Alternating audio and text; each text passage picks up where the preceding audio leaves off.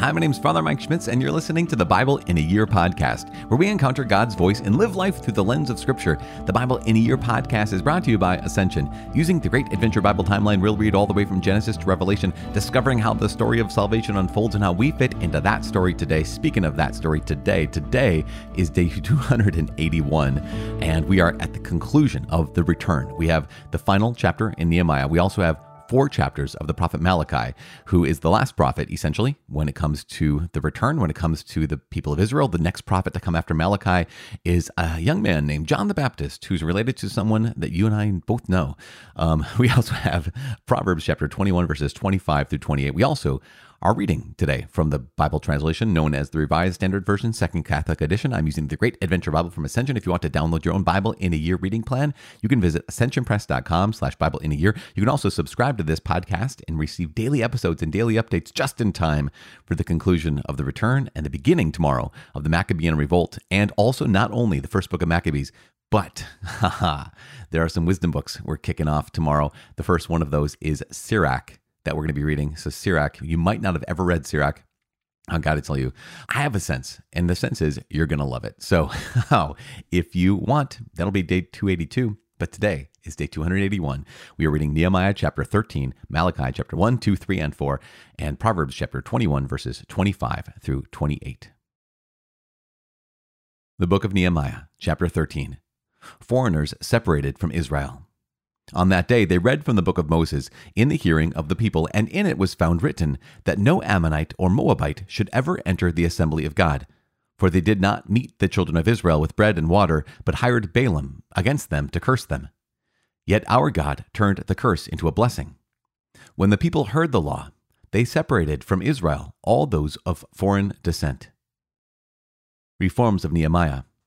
Now before this, Eliashib the priest, who was appointed over the chambers of the house of our God, and who was connected with Tobiah, prepared for Tobiah a large chamber, where they had previously put the cereal offering, the frankincense, the vessels, and the tithes of grain, wine, and oil, which were given by commandment to the Levites, singers, and gatekeepers, and the contributions for the priests.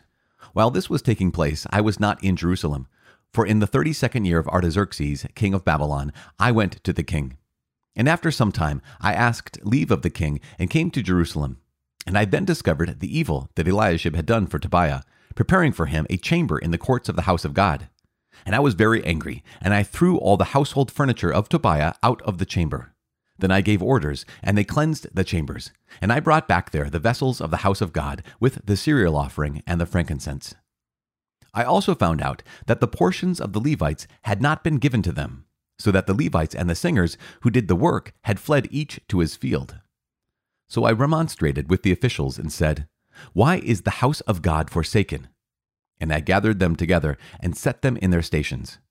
Then all Judah brought the tithe of the grain, wine, and oil into the storehouses, and I appointed as treasurers over the storehouses Shelemiah the priest, Zadok the scribe, Pedaiah of the Levites, and as their assistant Hanan the son of Zaccur, son of Mattaniah, for they were counted faithful, and their duty was to distribute to their brethren.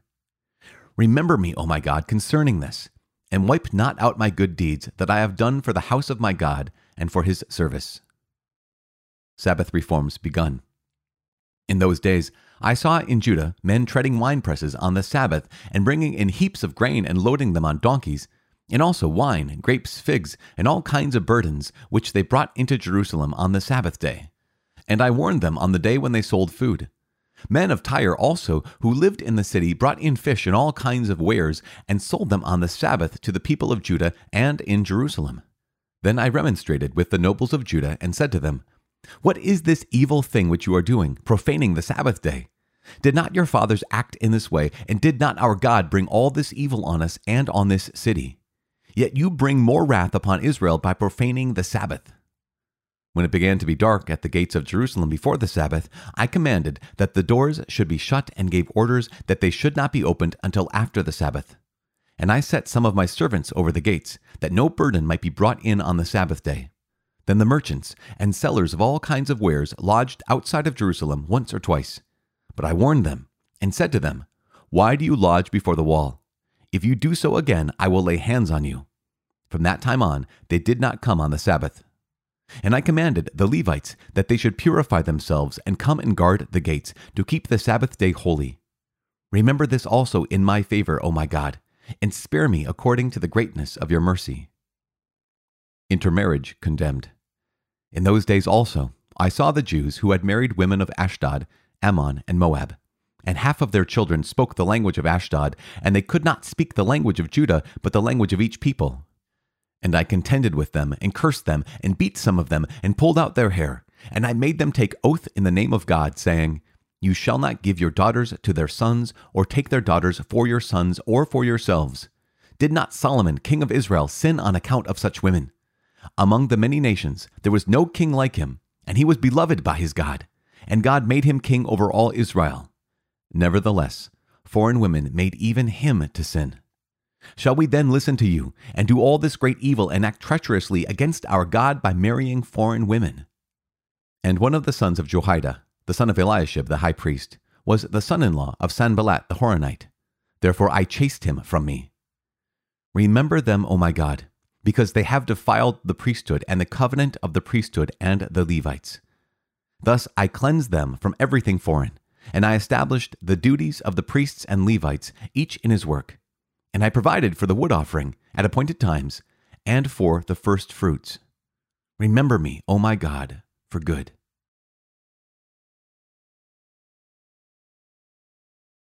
The Book of Malachi, Chapter 1 Israel preferred to Edom. The oracle of the word of the Lord to Israel by Malachi. I have loved you, says the Lord. But you say, How have you loved us? Is not Esau Jacob's brother, says the Lord? Yet I have loved Jacob, but I hated Esau. I have laid waste his hill country and left his heritage to jackals of the desert. If Edom says, We are shattered, but we will rebuild my ruins, the Lord of hosts says, They may build, but I will tear down, till they are called the wicked country, the people with whom the Lord is angry forever. Your own eyes shall see this, and you shall say, Great is the Lord beyond the border of Israel. Corruption of the priesthood. A son honors his father, and a servant his master. If then I am a father, where is my honor? And if I am a master, where is my fear? says the Lord of hosts to you, O priests, who despise my name. You say, How have we despised your name? By offering polluted food upon my altar. And you say, How have we polluted it? By thinking that the Lord's table may be despised. When you offer blind animals in sacrifice, is that no evil? And when you offer those that are lame or sick, is that no evil? Present that to the governor. Will he be pleased with you or show you favor? says the Lord of hosts. And now entreat the favor of God, that he may be gracious to us. With such a gift from your hand, will he show favor to any of you, says the Lord of hosts. Oh, that there were one among you who would shut the doors, that you might not kindle fire upon my altar in vain. I have no pleasure in you, says the Lord of hosts, and I will not accept an offering from your hand. For from the rising of the sun to its setting, my name is great among the nations, and in every place incense is offered to my name, and a pure offering. For my name is great among the nations, says the Lord of hosts. But you profane it when you say that the Lord's table is polluted and the food for it may be despised. What a weariness this is, you say. And you sniff at me, says the Lord of hosts. You bring what has been taken by violence or is lame or sick, and this you bring as your offering. Shall I accept that from your hand, says the Lord? Cursed be the cheat who has a male in his flock and vows it, and yet sacrifices to the Lord what is blemished. For I am a great king, says the Lord of hosts, and my name is feared among the nations. Chapter 2 And now, O priests, this command is for you. If you will not listen, if you will not lay it to heart to give glory to my name, says the Lord of hosts, then I will send the curse upon you, and I will curse your blessings. Indeed, I have already cursed them, because you do not lay it to heart. Behold, I will rebuke your offspring, and spread dung upon your faces, the dung of your offerings, and I will put you out of my presence. So shall you know that I have sent this command to you, that my covenant with Levi may hold, says the Lord of hosts. My covenant with him was a covenant of life and peace, and I gave them to him that he might fear, and he feared me. He stood in awe of my name. True instruction was in his mouth, and no wrong was found on his lips. He walked with me in peace and uprightness, and he turned many from iniquity. For the lips of a priest should guard knowledge, and men should seek instruction from his mouth, for he is the messenger of the Lord of hosts. But you have turned aside from the way. You have caused many to stumble by your instruction. You have corrupted the covenant of Levi, says the Lord of hosts. And so I make you despised and abased before all the people, inasmuch as you have not kept my ways, but have shown partiality in your instruction. The covenant profaned by Judah. Have we not all one Father? Has not one God created us? Why then are we faithless to one another, profaning the covenant of our fathers? Judah has been faithless, and abomination has been committed in Israel and in Jerusalem. For Judah has profaned the sanctuary of the Lord, which he loves, and has married the daughter of a foreign God. May the Lord cut off from the tents of Jacob for the man who does this any to witness or answer, or to bring an offering to the Lord of hosts. And this, again, you do. You cover the Lord's altar with tears, with weeping and groaning, because he no longer regards the offering or accepts it with favor at your hand. You ask, Why does he not? Because the Lord was witness to the covenant between you and the wife of your youth, to whom you have been faithless, though she is your companion and your wife by covenant. Has not the one God made and sustained for us the Spirit of life? And what does he desire? Godly offspring. So take heed to yourselves, and let none be faithless to the wife of his youth. For I hate divorce, says the Lord God of Israel, and covering one's garment with violence, says the Lord of hosts. So take heed to yourselves, and do not be faithless. You have wearied the Lord with your words, yet you say, How have we wearied him? By saying, Everyone who does evil is good in the sight of the Lord, and he delights in them. Or by asking, Where is the God of justice? Chapter 3 The Coming Messenger. Behold, I send my messenger to prepare the way before me. And the Lord whom you seek will suddenly come to his temple, the messenger of the covenant in whom you delight. Behold, he is coming, says the Lord of hosts. But who can endure the day of his coming, and who can stand when he appears? For he is like a refiner's fire, and like fuller's soap. He will sit as a refiner and purifier of silver, and he will purify the sons of Levi, and refine them like gold and silver, till they present right offerings to the Lord. Then the offering of Judah and Jerusalem will be pleasing to the Lord, as in the days of old, and as in former years. Then I will draw near to you for judgment. I will be a swift witness against the sorcerers, against the adulterers, against those who swear falsely, against those who oppress the hireling in his wages, the widow and the orphan against those who thrust aside the sojourner, and do not fear me, says the Lord of hosts. God must not be robbed. For I, the Lord, do not change. Therefore, you, O sons of Jacob, are not consumed. From the days of your fathers, you have turned aside from my statutes and have not kept them. Return to me, and I will return to you, says the Lord of hosts. But you say, How shall we return? Will man rob God? Yet you are robbing me. But you say, How are we robbing you? In your tithes and offerings. You are cursed with a curse, for you are robbing me, the whole nation of you. Bring the full tithes into the storehouse, that there may be food in my house, and thereby put me to the test, says the Lord of hosts, if I will not open the windows of heaven for you, and pour down for you an overflowing of blessing. I will rebuke the devourer for you, so that it will not destroy the fruits of your soil and your vine in the field shall not fail to bear, says the Lord of hosts. Then all nations will call you blessed, for you will be a land of delight, says the Lord of hosts. Your words have been stout against me, says the Lord of hosts, yet you say, How have we spoken against you? You have said, It is vain to serve God. What is the good of our keeping his charge, or of walking as in mourning before the Lord of hosts? Henceforth, we deem the arrogant blessed. Evildoers not only prosper, but when they put God to the test, they escape. The reward of those who fear the Lord. Then those who feared the Lord spoke with one another. The Lord heeded and heard them, and a book of remembrance was written before him of those who feared the Lord and thought on his name. They shall be mine, says the Lord of hosts, my special possession on the day when I act, and I will spare them as a man spares his son who serves him. Then once more, you shall distinguish between the righteous and the wicked, between one who serves God and one who does not serve him. Chapter 4 The Great Day of the Lord. For behold, the day comes, burning like an oven, when all the arrogant and all evildoers will be stubble. The day that comes shall burn them up, says the Lord of hosts, so that it will leave them neither root nor branch. But for you who fear my name, the Sun of Righteousness shall rise with healing in its wings. You shall go forth leaping like calves from the stall, and you shall tread down the wicked, for they will be ashes under the soles of your feet on the day when I act, says the Lord of hosts. Remember the law of my servant Moses, the statutes and ordinances that I commanded him at Horeb for all Israel. Behold, I will send you Elijah the prophet before the great and awesome day of the Lord comes. And he will turn the hearts of fathers to their children, and the hearts of children to their fathers, lest I come and strike the land with a curse.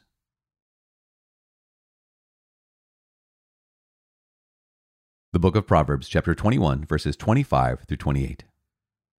The desire of the sluggard kills him, for his hands refuse to labor. All day long the wicked covets, but the righteous gives and does not hold back. The sacrifice of the wicked is an abomination. How much more when he brings it with evil intent? A false witness will perish, but the word of a man who hears will endure. Father in heaven, we give you praise. We thank you. We thank you for bringing us all the way through this time of return. Thank you for bringing us all the way through the books of Ezra and Nehemiah, this story of your people, the people of Israel, being brought back to the land by you, by your love and by your faithfulness. We thank you also uh, for Haggai and Zechariah, for Esther and her story, for Malachi today, this prophet who prophesied so much especially of you're coming to us. You're coming to us in the form of John the Baptist and his words of prophecy, and also the day of the Lord that did come to us when you took on flesh in Lord Jesus and delivered us from our sins. You also will come again. And so we say, Come, Lord Jesus. Come, Lord Jesus. We make this prayer in Jesus' name, in the name of the Father and of the Son and of the Holy Spirit. Amen. So, Nehemiah, he's finishing strongly. What happens? what always happens. Remember, I mean, golly, yesterday we kind of talked about how here's the story and here's how it unfolded all the way back to Abraham, Isaac, and Jacob. And then here's slavery in Egypt and the set being set free. Here's Moses and Joshua, all those folks, and unfaithfulness, faithlessness, essentially. And they were doing well. I mean, yes, we had the prophets who had to speak to the people who had come back from exile because they weren't building the temple right away, because they weren't building the walls. And yet, there seemed to be less idolatry there seemed to be less division, seemed to be more faithfulness. And what happens? Nehemiah goes back to spend some time, his summers, with King Artaxerxes. He went back to spend some time with Artaxerxes, who had just let him go on alone, right? It wasn't like he had sent Nehemiah free from his service. He had given him the chance to go to Jerusalem and Judah and rebuild the walls to have this project of renewal. And he did that. So he had to, of course, go back to Artaxerxes and check in and all those things. He comes back, and what happens? He comes back, and well, it seems like the more things change, the more things stay the same. And so the people had been unfaithful. And so what has to happen is he takes charge of all these things and makes sure that people who have uh, corrupted temple worship no longer corrupt temple worship, and people who have intermarried are no longer making those steps, you know, and again, he even cites King Solomon. This is one of those huge pieces for us that just, gosh, you know, St. Paul is going to say this toward the end of the New Testament as well, where that sense of, you know, if you want to have a family united in faith, don't start it out disunited in faith. That is not wise. It is not a wise thing to do. And here is Nehemiah at the very last chapter, last section of the last chapter in this whole book of Nehemiah, saying, Did not Solomon, king of Israel, sin on account of such women, on, on account of such marriage? There was no king like him, and he was beloved by his God, and God made him king over all Israel. Nevertheless, foreign women made even him to sin. You know, basically that. So are you? Are we going to do any differently? And and that's a, a, key for us later on, of course, in the book of Malachi, Malachi is just, he makes it very, very clear.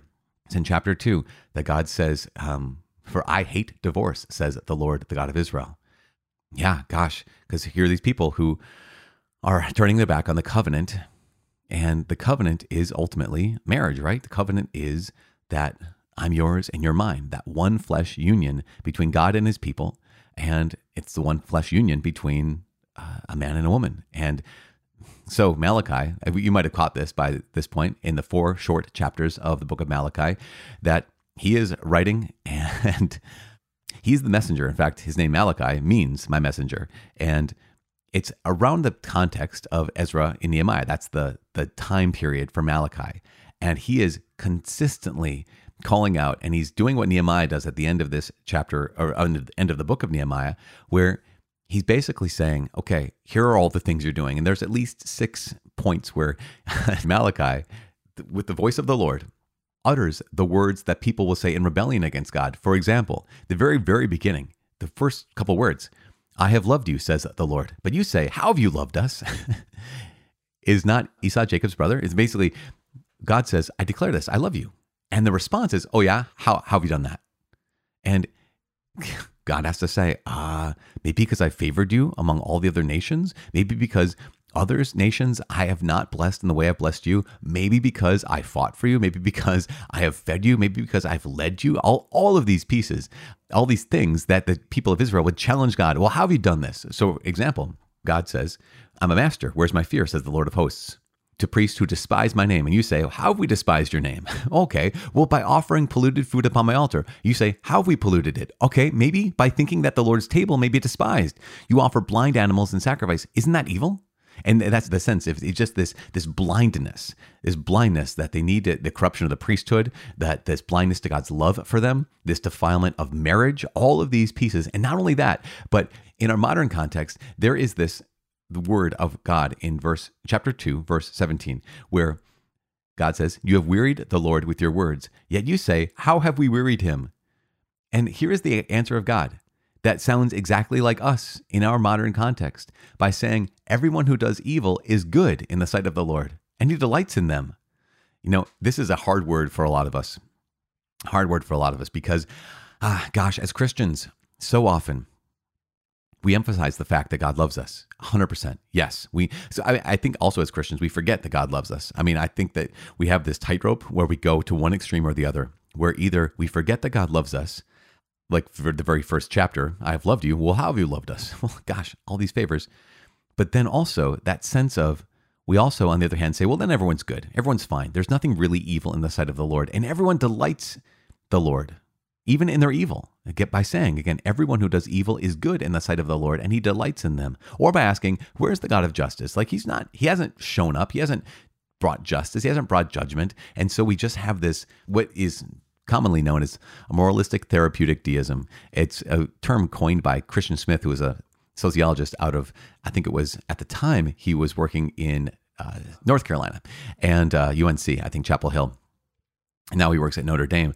But this idea of moralistic therapeutic deism is, he said, what is the predominant religion of the majority of Americans. That while we might say, well, I'm Jewish, I'm Catholic, I'm Protestant, I'm Muslim, whatever, I'm atheist, most Americans have this view of God that's moralistically, therapeutically deistic. So, moralistic meaning just, okay, just don't be a jerk is the, the uh, upshot of that. Uh, therapeutic is um, God's there for you when you want him. He doesn't really bother you when you don't. And uh, he's there to listen to your problems, kind of thing. And deistic. Um, so, deism is kind of like the, they call it the clockmaker God, where he's not really, really involved in your life. Uh, he just kind of wound up the world and let it go. And so, again, he's there when you want him, but he's not there when you don't want him. So it's this God you can take off the shelf and put back on the shelf is basically the idea. And and he likes all the things that you like, and he hates all the things you hate, and he thinks the way you think. That's the that's the idea behind moralistic therapeutic deism. And here in chapter two of Malachi, we see it on display and um, realize again, once again, the more things change, the more things stay the same. Last little piece, because you can't, we cannot walk past this. Gosh, chapter three and chapter four, I believe, has these incredible prophecies of Jesus.